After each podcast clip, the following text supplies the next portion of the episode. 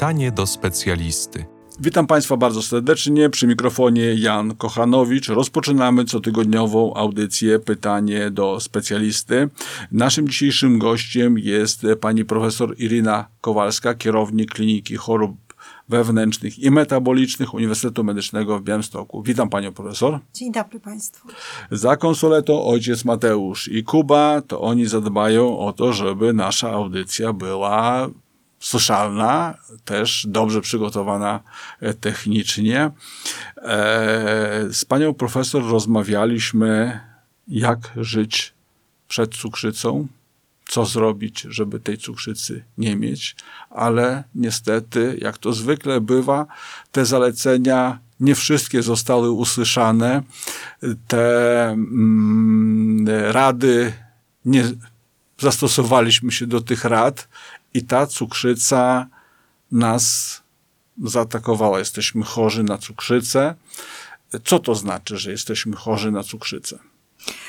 E, mm, szanowni Państwo, ja już w poprzedniej części mówiłam, że cukrzyca to nie jest jedna choroba. To jest, e, e, można powiedzieć, taki zespół jednostek chorobowych, i w zależności od tego, jaki typ cukrzycy mamy rozpoznany, to ten tryb życia no, będzie się nieco różnił. I może zacznijmy od e, cukrzycy typu pierwszego. Jak Państwo pamiętacie, to jest ten typ cukrzycy, który najczęściej występuje e, u dzieci, u młodych dorosłych, ale tak naprawdę może zdarzyć się w każdym okresie życia. Co wyróżnia ten typ cukrzycy? Mm, mówimy e, inaczej, że jest to cukrzyca insulinozależna. To znaczy, że nasza trzustka nie wytwarza insuliny, w związku z tym jedynym sposobem leczenia jest podawanie insuliny z zewnątrz. No i jak żyć, e, jeśli trzeba e, codziennie przyjmować insulinę? To może zacznijmy od tego, że we współczesnej diabetologii zmienił się e, e, sposób podawania insuliny. W cukrzycy typu pierwszego tak naprawdę jedynym e, takim akceptowanym sposobem leczenia jest metoda intensywnej insulinoterapii. Co to znaczy? Znaczy to tyle, że przy użyciu różnych insulin próbujemy odtworzyć fizjologiczny sposób wydzielania insuliny. Czyli przed posiłkami podajemy insulinę, e, która działa krótko, szybko i na noc dajemy insulinę o przedłużonym działaniu. I możemy to realizować za pomocą no, dwóch głównych metod. Jedna metoda to jest, tak jak powiedziałam, za pomocą wstrzykiwaczy, no i szczególnie w populacji osób dorosłych, e, to ta metoda jest najbardziej popularna. Natomiast e, Coraz więcej mamy osób z cukrzycą typu pierwszego leczonych za pomocą osobistej pompy insulinowej. Praktycznie cała populacja pediatryczna to są e, osoby z cukrzycą typu pierwszego, które otrzymują insulinę za pomocą osobistej pompy insulinowej. I postęp technologiczny jest ogromny. Mm, pierwsze e, pompy insulinowe, no, pompy oczywiście bazują na algorytmach. W tych e, najnowszych generacjach e, pomp insulinowych wykorzystywane są, oczywiście wykorzystywana jest sztuczna inteligencja, natomiast mm, to, co jest bardzo ważne, to najnowsze generacje pomp potrafią zatrzymać wlew insuliny, jeśli spada stężenie glukozy i potrafią wznowić e, podawanie insuliny, jeżeli odczyt sensora wskazuje na podwyższone stężenie insuliny, więc e, glukozy. Tak więc już e, w zakresie podawania insuliny dokonał się naprawdę ogromny postęp. Jak chorują dzieci, dostęp do wyników dzieci mogą mieć rodzice, mogą mieć dziadkowie, bliscy, e, ponieważ to wszystko już jest technologicznie sprzężone, więc życie małego dziecka z cukrzycą oczywiście no jest nieco inne niż y, dziecka bez cukrzycy. Niemniej jednak postęp, jaki się dokonał w ostatnich latach, znacznie pomaga rodzicom, rodzinie na kontrolowanie e, wyników u dzieci. No, mm, dzieci uczestniczą normalnie w zajęciach szkolnych. W tej chwili w zaleceniach piszemy, że mają wręcz obowiązek uczestniczenia w zajęciach wychowania fizycznego, żeby dzieci nie były zwalniane e, z zajęć wychowania fizycznego. Natomiast oczywiście nauczyciel musi wiedzieć, że ma takie dziecko w klasie, musi mu pozwolić korzystać często z urządzeń elektronicznych, dlatego że dzieci mają aplikacje często również w smartfonach, więc w cukrzycy typu pierwszego powiedziałabym, że to jest głównie postęp technologiczny. Oczywiście e, insuliny możemy również e, podawać za pomocą tych tak zwanych penów i to jest również prawidłowa metoda leczenia. Natomiast e, dzieci, które są dobrze leczone, stają się osobami dorosłymi i tak naprawdę my już wiemy na pewno, że e, e, prawidłowe leczenie od początku choroby zapobiega rozwojowi powikłań. Więc potem jest tylko kwestia substytucji insuliny, bo yy, tak naprawdę innego leczenia cukrzycy typu pierwszego na dzień dzisiejszy nie ma. Musimy poddawać insulinę z zewnątrz. Pani profesor bardzo mocno mnie tak zaintry zaintrygowała tym e, stwierdzeniem pompa, bo pompa się kojarzy tak, to, że mamy jakąś tam pompkę, która co, co mhm. tam jakby w, w, w, ciągły, w ciągłym wlewie, natomiast tutaj słyszę, tu, tu zahamowanie, tutaj tak, wznowa, e, czyli to nie, jest, pierwsze, jak, to nie jest tylko jakby taka prosta, prosta, tak, prosta pompa. Bo jakby dążymy do tego, żeby zamknąć pętlę, żeby to działało na zasadzie sztucznej e, trzustki. No i te pierwsze urządzenia to polegały na tym, że no oczywiście wspólnie z lekarzem e, ustalaliśmy tempo przepływu insuliny, e, rozpisywaliśmy na poszczególne godziny, wyliczaliśmy bolusy e, posiłkowe. No i był duży też udział pacjenta, jeśli chodzi o ustawienia pompy. Nowsze generacje pomp, one są sprzężone z sensorami dochodzi informacja, jakie jest stężenie glukozy, więc to już są dodatkowe, dodatkowa funkcjonalność. I e, na co chciałabym zwrócić uwagę, co jest również bardzo ważne, bo my mówiąc o życiu z cukrzycą, głównie zawsze się koncentrujemy na leczeniu ale taką dodatkową zdobyczą jest e, możliwość dobrego monitorowania stężenia glukozy.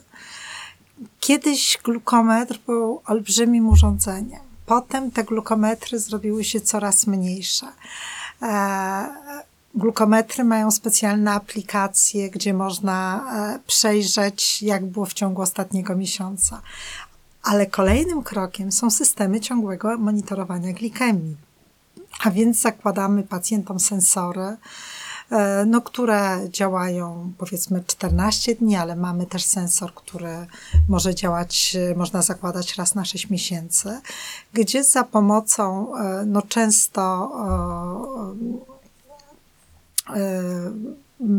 aplikacji odczytujemy stężenie glukozy. I wiemy na pewno, że korzystanie z systemów ciągłego monitorowania glikemii jest bardzo ważne. On to jest praktycznie tak samo ważne jak e, e, podawanie leków, ponieważ pacjent podejmuje sam decyzje terapeutyczne, bo może zmierzyć tyle razy cukier, ile razy potrzebuje, i wtedy widzi, jak po jakim posiłku wzrasta mu stężenie glukozy wie, jak powinien zareagować, e, czy zwiększyć, czy zmniejszyć dawkę insuliny. Także e, one w tej chwili, e, zakres refundacyjny jest znacznie szerszy, czyli praktycznie pacjenci mają bardzo szeroki dostęp również do systemów ciągłego monitorowania glikemii. Mhm.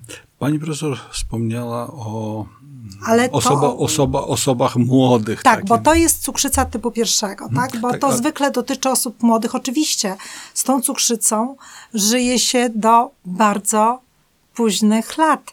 Natomiast to są osoby, które są już wyszkolone, one wiedzą, jak e, sobie radzić, ale jest duża grupa pacjentów z cukrzycą typu drugiego. Tak, ale do tego jeszcze przejdziemy, bo ja mam pytanie do osób, e, które e, z cukrzycą typu pierwszego, młodych osób, które stają u progu jakby życia, życia, za, życia zawodowego. Czy skoro mamy tak duży postęp, czy też i ograniczenia? Jakie są ograniczenia zawodowe, e, pracy, możliwości funkcjonowania takich osób? Czy e, na coś szczególnie e, musimy przy wyborze no, dalszej swojej kariery zawodowej, na coś szczególnie rodzice i osoby chore powinni zwrócić uwagę?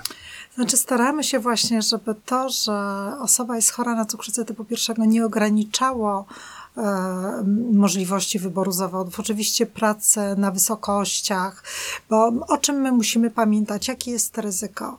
Z cukrzycą typu pierwszego i z terapią insuliną wiąże się ryzyko niedocukrzeń, tak zwanej hipoglikemii. E, oczywiście e, takie mm, e, hipoglikemię, które pacjent odczuwa, to pacjent szybko zareaguje. Natomiast boimy się ciężkiej hipoglikemii, gdzie pacjent może stracić przytomność, ale pacjent wyedukowany tak naprawdę no, nie powinien doświadczyć ciężkiej hipoglikemii. Także staramy się, żeby e, oczywiście pracodawca musi wiedzieć, że ma osobę z cukrzycą typu pierwszego. Natomiast większość zawodów może być absolutnie przez te osoby wykonywana. E, jak Państwo wiecie, mamy wielu sportowców z cukrzycą typu pierwszego, którzy osiągają e, no, najwyższe laury. No mamy między innymi mistrza olimpijskiego w kajakarstwie z cukrzycą typu pierwszego. E, e, może warto jest przy tej okazji wspomnieć, e, no moim zdaniem, no, ogromne osiągnięcie polskiej diabetologii, a mianowicie Ośrodek Krakowski wspólnie z Ośrodkiem Poznańskim zorganizował wyprawę wysokogórską na pięciotysięcznik osób z cukrzycą typu pierwszego leczonych za pomocą osobistej pompy insulinowej. E, wcześniej nikt nie wchodził tak wysoko, e, bo to jest też kwestia, jak będą działały urządzenia, czy, czy, wszystko, e, czy wszystko będzie dobrze działało, czy, czy, czy jest to bezpieczne. Oczywiście mm, inicjatorem tej imprezy był pan profesor Tomasz Klupa, który zapewniał opiekę z zespołem dla osób, które się wspinały, no ale koledzy osiągnęli cel. I powstało z tego też dużo takich ważnych informacji praktycznych dla osób z cukrzycą. Także my bardzo jakby staramy się promować e, wiedzę, że cukrzyca typu pierwszego nie powinna e, wpływać na takie codzienne życie, tylko po prostu trzeba zrozumieć e, sposób leczenia i myślę, że wiele, jest wiele osób bardzo znanych, które chorują na cukrzycę typu pierwszego, również wśród aktorów, e, wśród polityków. Także mm, to pokazuje, że można aktywnie pracować mimo rozpoznanej choroby. Pani to chyba czas, żeby wrócić do tej... Cukrzycy typu drugiego. No, jak żyć z cukrzycą typu drugiego? No, można powiedzieć tak jak ze stanem przedcukrzycowym, bo te wszystkie zalecenia, które były wcześniej, one obowiązują również teraz. Natomiast co się zmieniło w ostatnich latach w cukrzycy typu drugiego? Bo jeszcze e, kilka lat temu e, większość osób z cukrzycą typu drugiego byłaby leczona lekami, które mogą spowodować istotny spadek E, cukru we krwi. No i znowu dochodzimy do tematu hipoglikemii, a w, u osób starszych hipoglikemia jest jeszcze bardziej groźna, dlatego że e, mało tego, że no, sama utrata przytomności może się różnie skończyć, ale mogą być powikłania ze strony układu krążenia i czasami również upośledzenie zdolności poznawczych. Dlatego w starszym wieku jeszcze bardziej zależy nam na tym, żeby e, hipoglikemii unikać. I obecnie od kilku lat dysponujemy lekami, które są stosowane do obniżenia stężenia glukozy i nie powodują niedocukrzeń, czyli jest to bardzo bezpieczne leczenie. Więc jak żyć? Przede wszystkim stosować się do zaleceń,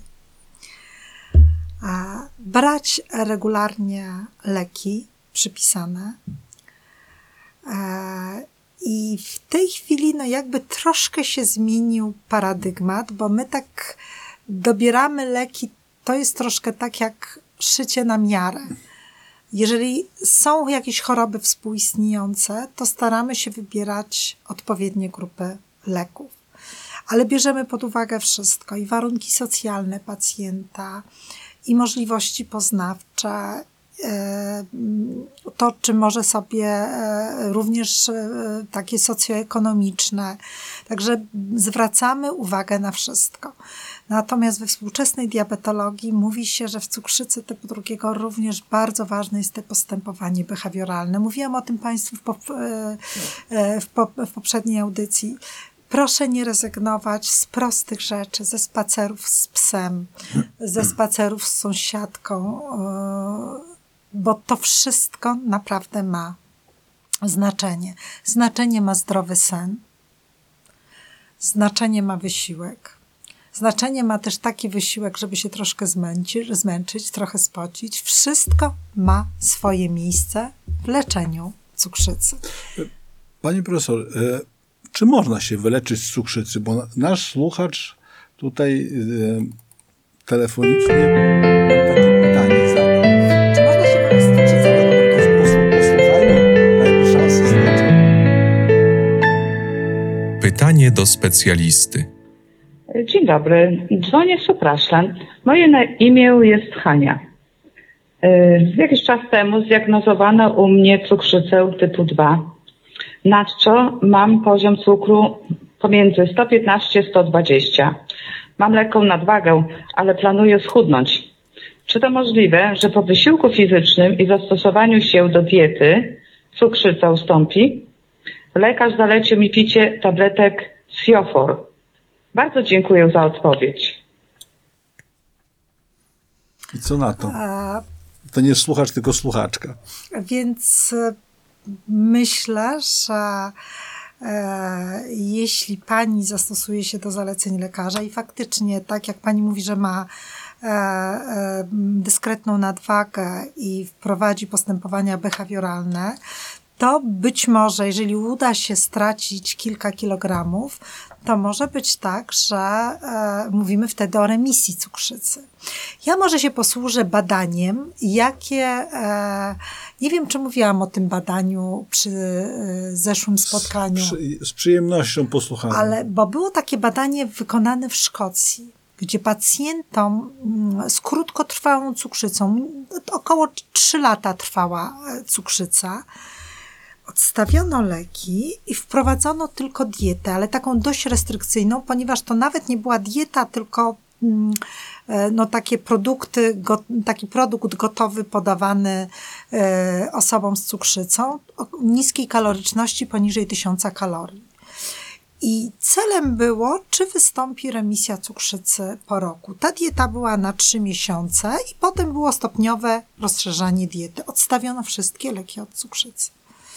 Oczywiście wiązało się to ze spadkiem masy ciała, ale po roku czasu, im wyższy spadek masy ciała, tym częściej występowała remisja cukrzycy. Także nawet jeżeli cukrzyca jest już rozpoznana, e, to proszę nie rezygnować, dlatego że u części osób uda się uzyskać remisję. Teraz my w diabetologii pracujemy nad tym, żeby ustalić kryteria remisji cukrzycy, bo również e, czasami obserwujemy po operacjach bariatrycznych, że pacjent, który przed operacją był otyły, miał cukrzycę, po operacji, jak utraci masę ciała, nie spełnia kryteriów już rozpoznania cukrzycy, więc my jakby teraz też pracujemy nad kryteriami remisji cukrzycy.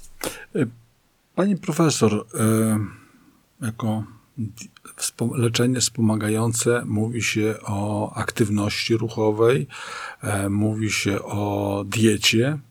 Co jest ważniejsze? Co jest ważniejsze? Ja chyba bym powiedziała, że najważniejszy jest ruch. Wracam do wypowiedzi, do słynnego cytatu doktora Oczko, że ruch zastąpi wiele leków, a żaden lek nie zastąpi ruchu.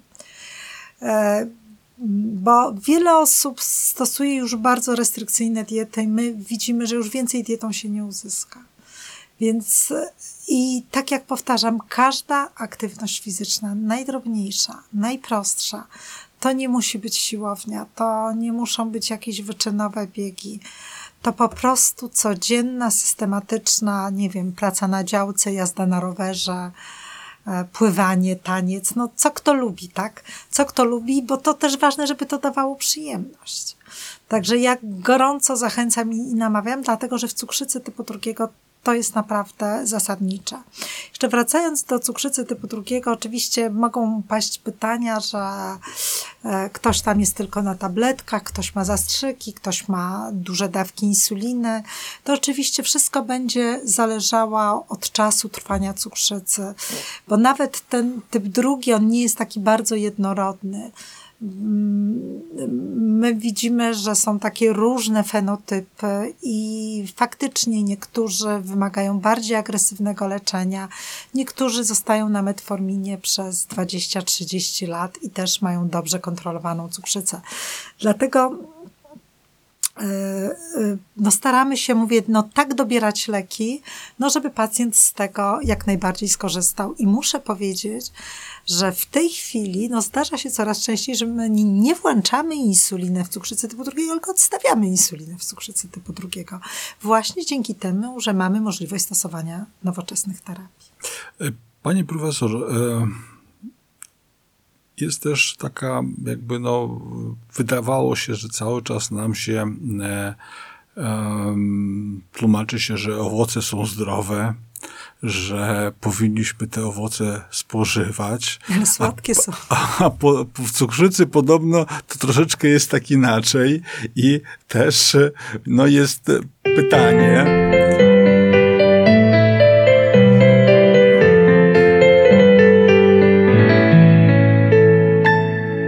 Pytanie do specjalisty. Dzień dobry. E, Chciałam takie zadać pytanko.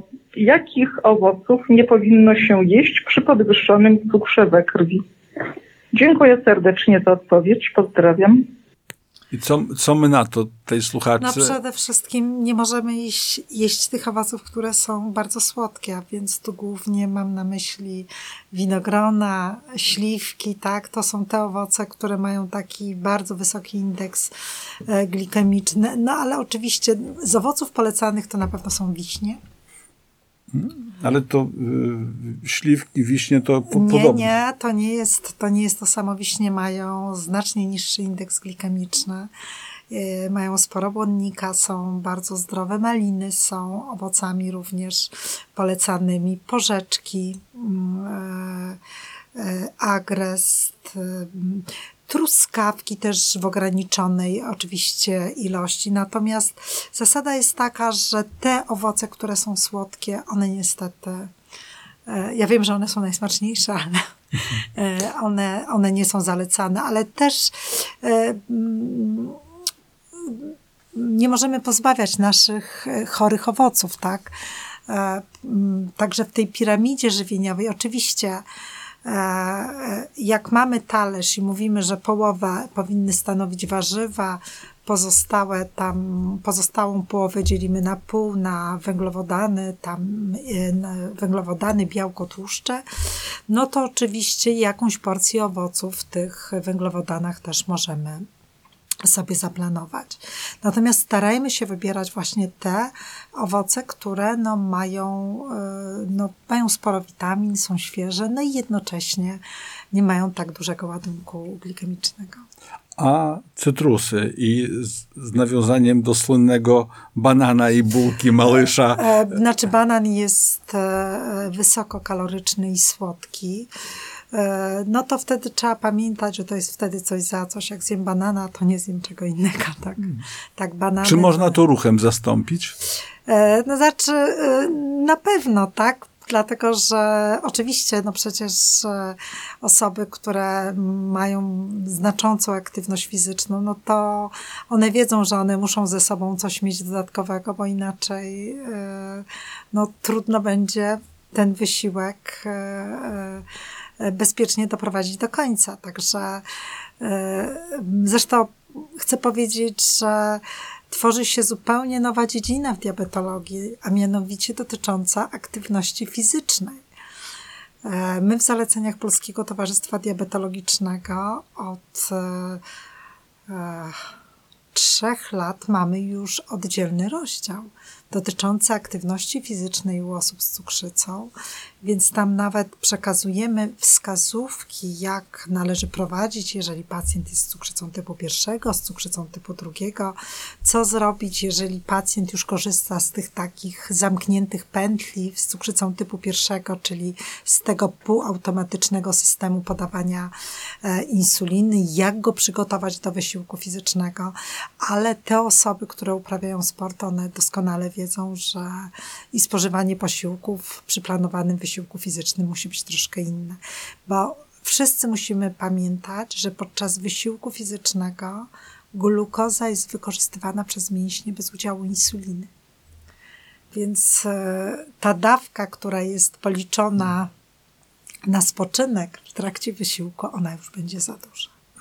Czy my y, mm, możemy w jakiś sposób no, y, zużyć ten cukier w y, aktywnością Zawsze, bez, zawsze. bez konieczności zaangażowania insuliny? To znaczy, u osób z cukrzycą typu pierwszego e, no, zawsze musi być e, podaż insuliny, e, mu- musi być podaż insuliny z zewnątrz, tylko my oczywiście dobieramy dawki w zależności od tego, jaki rodzaj aktywności fizycznej e, planujemy, bo e, Oczywiście to byłoby, że to tak kiedyś leczono cukrzycę typu pierwszego, jak nie było insuliny, to leczono taką bardzo restrykcyjną dietą i ćwiczeniami fizycznymi. E, Te osoby były bardzo wychudzone, no i niestety e, ginęły z, pow- z powodu najczęściej ketonowej śpiączki cukrzycowej. E, Także insulina musi być podawana e, u osób z cukrzycą typu pierwszego, ale tutaj powinniśmy dobrać dawkę. Natomiast w typie drugim, przy odpowiedniej aktywności fizycznej, regularnej, jeżeli jesteśmy na początku drogi, to może się udać, że będzie można się wycofać z terapii.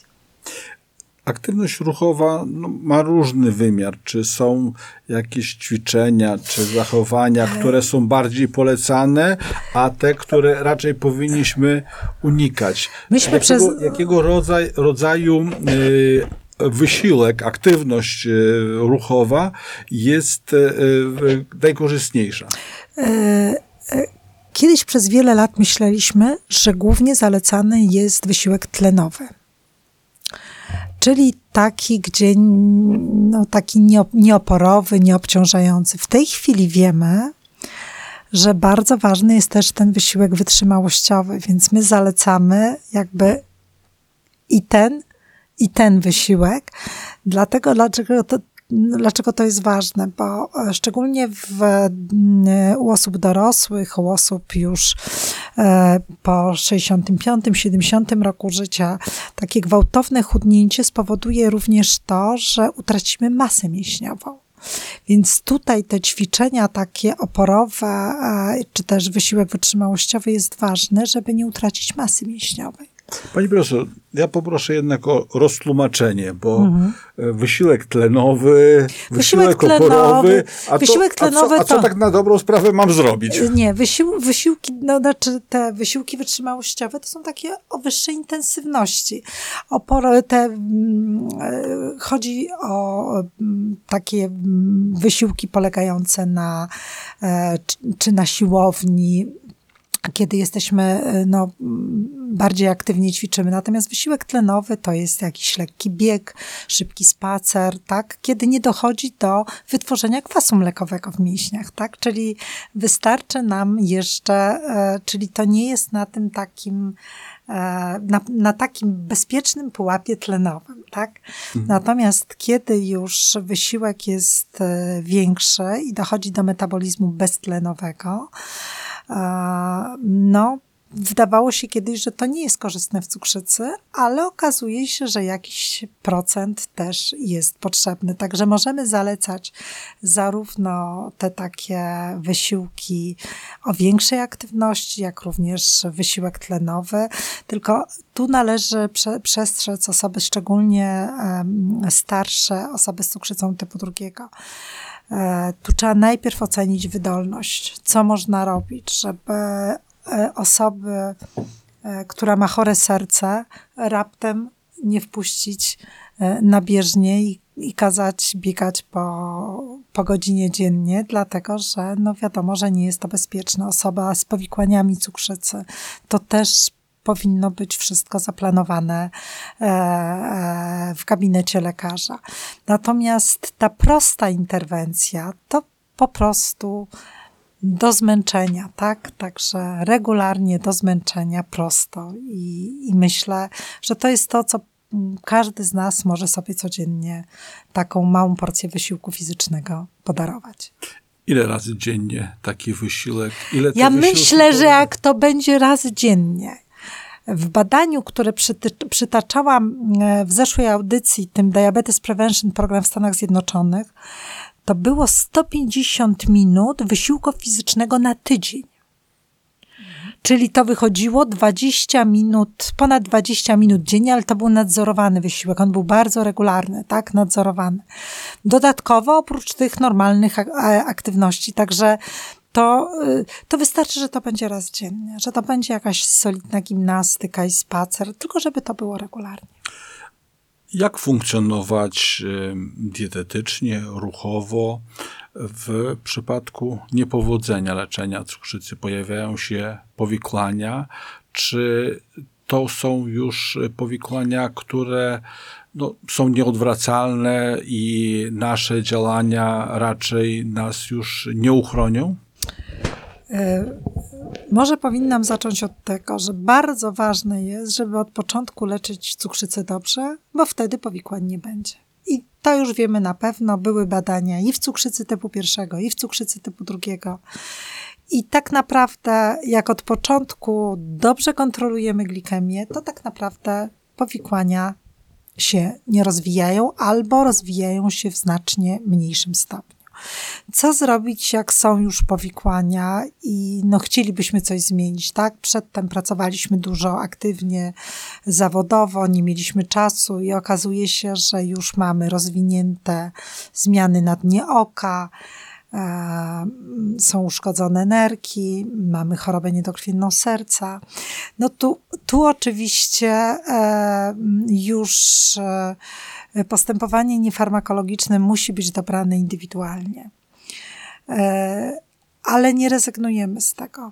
Staramy się mimo wszystko namawiać e, osoby z cukrzycą jednak do takiego, do takiego aktywnego uczestnictwa w codziennym życiu. I co jest bardzo ważne, ja myślę, że czasami trzeba też rozmawiać nie tylko z osobą z cukrzycą, ale również z jego rodziną żeby wytłumaczyć rodzinie, że, e, że musi stanowić wsparcie. E, bo samemu jest bardzo trudno. Wszyscy jedzą wszystko. Od osoby z cukrzycą wymaga się, żeby jadła tylko to. Więc jeżeli mamy w rodzinie osobę z cukrzycą, to wszyscy jemy to, co je osoba z cukrzycą. Żeby ona nie miała poczucia, żeby nie była stygmatyzowana, że to jest jakaś szczególna dieta. A chcę powiedzieć, że dieta cukrzycowa jest dietą zalecaną dla nas wszystkich. Także my tak naprawdę, no bo ta dieta cukrzycowa eliminuje cukry proste tak mhm. naprawdę. Bo przecież my w typie pierwszym nie ograniczamy kaloryczności diety, bo to są najczęściej młode, szczupłe osoby, więc my eliminujemy cukry proste. Także to jest dieta dla całej rodziny.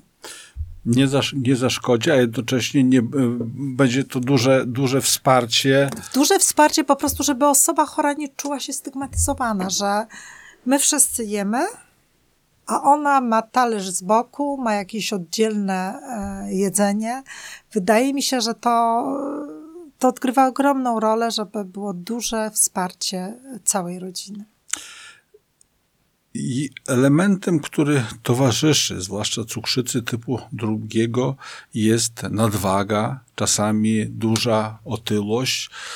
E, Czy możemy określić, na ile jest to istotne w leczeniu cukrzycy, na ile możemy, powiedzmy, sobie pomóc, jeśli zredukujemy masę ciała? E, powiem tak, 90% cukrzycy typu drugiego jest związane z otyłością. Czyli odpowiedź na pytanie jest bardzo prosta. E, w zeszłym roku, ponieważ w tej chwili, jeśli chodzi o kierunek badań dotyczący farmakoterapii, cukrz- czyli leczenia cukrzycy typu drugiego, to jest stosowanie leków, które oprócz tego, że działają ochronnie na trzustkę, redukują masę ciała. I my już mamy e, coraz nowsze generacje tych leków, gdzie istotnym elementem leczenia jest wpływ na masę ciała. I wzbudza to dużo emocji. Wzbudza, znaczy wzbudza to bardzo dużo emocji, ale uważa się, że utrata powyżej 15% masy ciała, nawet e, w zeszłym roku podczas zjazdu Amerykańskiego Towarzystwa Diabetologicznego padło takie sformułowanie, że to może powinien być cel terapeutyczny, bo my jako cel terapeutyczny mamy osiągnięcie odpowiedniego stężenia glukozy, tak, wyrażonego odsetkiem hemoglobiny glikowanej i mówimy, że ona powinna być 7. To jest taki cel ogólny. Ale teraz się też mówi, że oczywiście celem terapeutycznym powinna być też prawidłowa masa ciała, no ale jeżeli ktoś startuje z BMI 35, no to dojście do prawidłowej masy ciała to troszkę jednak potrwa.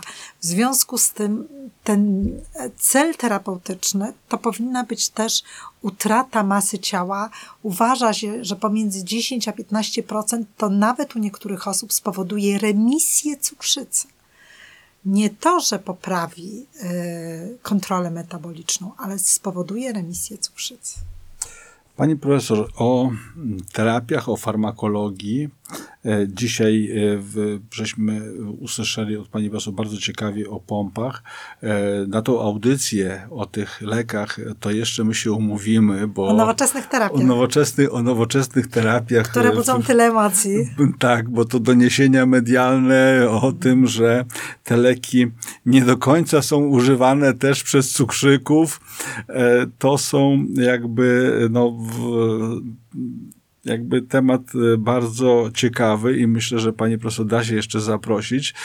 Na teraz e, dziękuję bardzo pani profesor. Ja bardzo dziękuję. Będę wdzięczna za pytania. Jeżeli Państwo jakieś macie, to e, no chętnie e, przygotujemy odpowiedzi tak, żeby, e, żebyście Państwo byli usatysfakcjonowani. Proszę do nas pisać, dzwonić. E, Będziemy e, te pytania przekazywać dalej i uwzględniać w kolejnych e, audycjach. Naszym dzisiejszym gościem była pani profesor Irina Kowalska z Kliniki Chorób, Chorób Metabolicznych i Wewnętrznych Uniwersytetu Medycznego w Białymstoku. Bardzo dziękuję pani profesor. Dziękuję bardzo. A ja Państwa zachęcam, zapraszam do wysłuchania dzisiejszej audycji, jak również kolejnych. Do widzenia.